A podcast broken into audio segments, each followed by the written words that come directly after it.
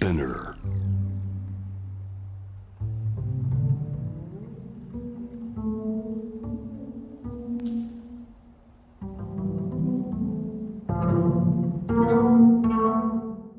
藤原信也新東京漂流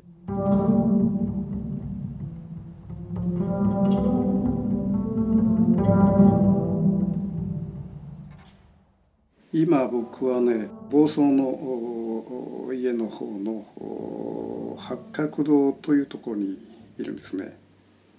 でこの八角堂は直径まあ長辺が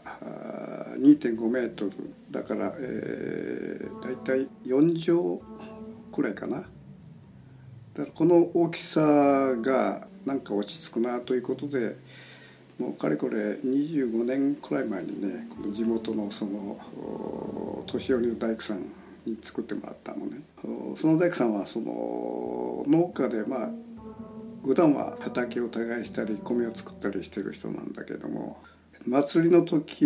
に使うみこしなんかを作れるようななかなかね腕達者の人で。大工さんではないんだけどもそういう方と懇意になってちょっとここに、えー庭の端っこの方にえー八角堂を作りたいんだとそういうふうに、えー話たあの相談したんですね。この方ものすごく無知無口でねうんうんと聞いてて、えー、大体言葉だけで大体理解してそのまま3ヶ月ぐらい経ったらあの奥さんから電話がかかってきてちょっとあのそろそろ立ち上がったもんで来てもらえませんかっていうことを何が立ち上がったのかと思って、えー行ってみるとねこの田んぼのど真ん中にこの八角堂の骨組みが立ち上がってるわけですよ。でえっ？と思ってこんなあの風にできてるのかと思って四角とかあそういうあの家ってのはあ非常に優しいんだけどこの八角っていうのはあある意味でこう非常にこう数数学的なこう計算をしながらえー長さとか、えーそういうのを出していくんだけどもこの昔の大工さんっていうのはね勘でやっちゃうのねこれをね。それで、えー、こんなもん勘でこのもの作っちゃったのかっていうことでその、まあ、骨組みまた解体してそれをこう庭の東の方の、えー庭の隅っこにそれ立ててもらったのね。この八角堂はずっとここ数年ねほったらかしでえー中がこう荒れてたんだけどもでラジオ始めたんだけどもこのコロナ問題で人との接触ができなくなった当然インタビューなんかもなかなか難しくなったしこの J ウェーブのスタジオも密室でそこに何かが入るわけだからや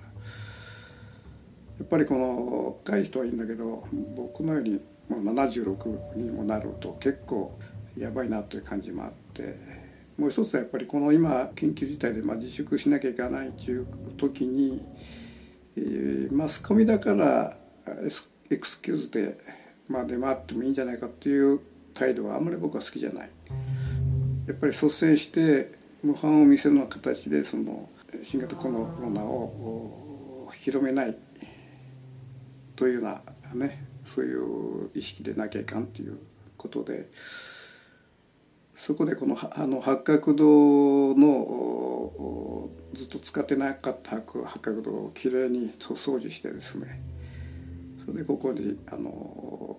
ちゃんとした録音装置。コンデンサーマイクっていうのは結構感度が良くてそういうそのアームのついたねコンデ上上からぶら下がってるやつをつけてそれでそれをパソコンにつないでガレージバンドというものを通して、えー録音すると。人と人との距離がずっと遠ざかってるご時世。だからよりその、えー声というその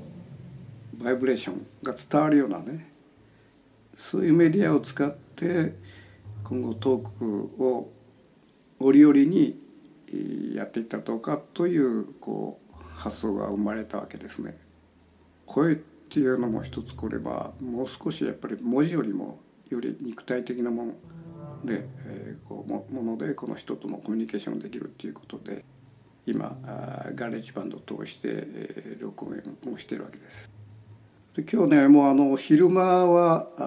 あ本当にもうここ数日すごくもう晴れたいい天気が続いてこの僕のとこはねこれほとんど周りに家がなが山の中だからこの山一面がこのもう新緑もうスタート始まった。もうこの今からガーッとこう緑が爆発していくようなこう情景が生まれるわけだけどもその緑がねほんと鮮やかに見えるんだね。その鮮やかなね新緑の山々木々を見ててなんとなくこう自分の意識がふわっと311の時にフィードバックした。でちょうどその当時はあの原発が爆発して1ヶ月経って当然その全国にあの放射能が行ってた時代時期だからあの当時その三原の桜もほとんど観光客がいなかったんだよね。だから無人の三原の桜っていうのはもうこれはありえない。当時はあの毎年その、えー、バスがずっと連なっても人だらけというような情景なんだけども誰もいない中にものすごい鮮やかな巨大な桜が咲いてるっていうような風景があってそれがよりそのなんていうかこ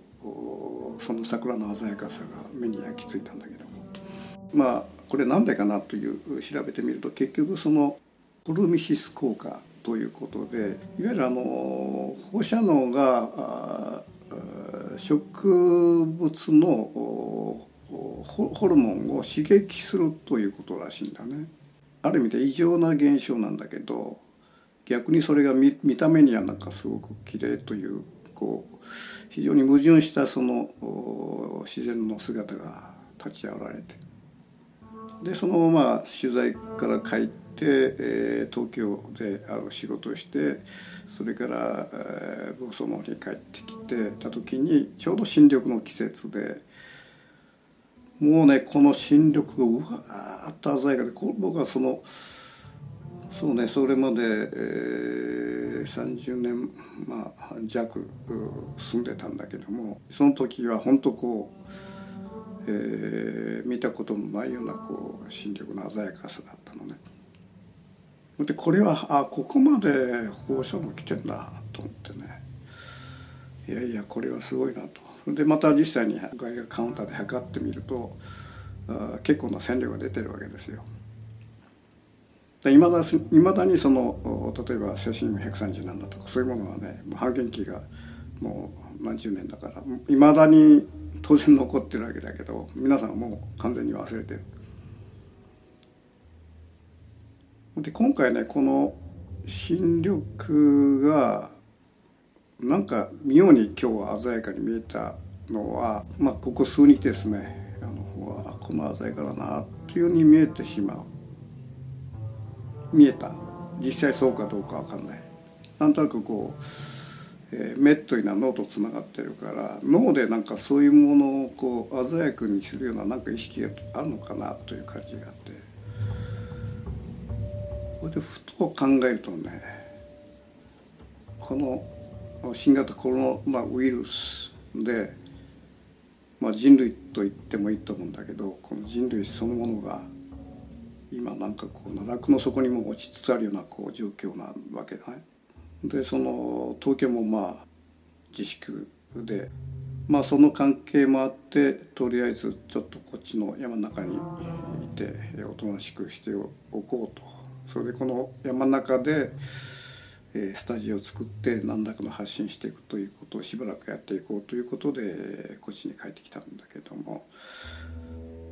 この鮮やかさでこの新緑の鮮やかさっていうのはひょっとしたら自分の頭でそういうふうにこう見てるのかなとそういうこうある意味でこう人類そのものがまあある意味で色を失って青ざめた状況になってきてる中でそういうその新型コロナウイルスとは全く無縁に、えー、広がる自然っていうかな。それがすごくまあなんか相対的に非常に鮮やかに自分の頭で感じてんだろうとそういうふうに僕は思った。まあ、そういうね、あの新緑が鮮やかに見える今時代というかなうんそういうこう今おそらく皆さんが花とか山とか海とか全くその新型コロナウイルスと全く無縁な世界を見た時にひょっとしたらね今までよりもさ綺麗に見えるかもしれない。だからその綺麗さっていうのがねまあちょっと切ないというかそういうその今日のね新緑の美しさでなんとなく今の時代状況というものをねなんか感じたんだね。やっぱりこういうふうにこう巣ごもりして一切この関係人との関係性がなくなった時にいかに自分を律していくかそういうそのことが一番もう問われてるわけでその自分を律していくことによっていわゆるホメオスターシスっていう言葉があるんだけど恒常性だよね体の。まあ地球もホメオスターシスと思ってて何かあの間違った方に行く時になんか修正をする機能っていうかなそれが人間の体の中にもあるとあるんだけどもそういうこう日常の自分の身を律していくっていうことはホメオスターシスをこう、えー、より活性化させて、えー、ひいては免疫力を上げると僕は思ってるわけ。だからこういうその巣ごもりの時にもうそういうその時間空間っていうのがもうぐちゃぐちゃになってくるからそこをなんかいかに朝起きて、まあ、夜寝る。それからその3食朝昼晩の食事は定時間にとるとかね。から身だしなみちゃんと髪も整えて。というのはそういうその生活の律するということでおのずとねあの体の免疫力僕上がると思ってるだからまず僕がそういうふうに、えー、皆さんに心がけてほしいのは極めてそういうなんか日常的なねあの所作まあということで今日は新緑にちなんだ話をして、えー、これで終わります。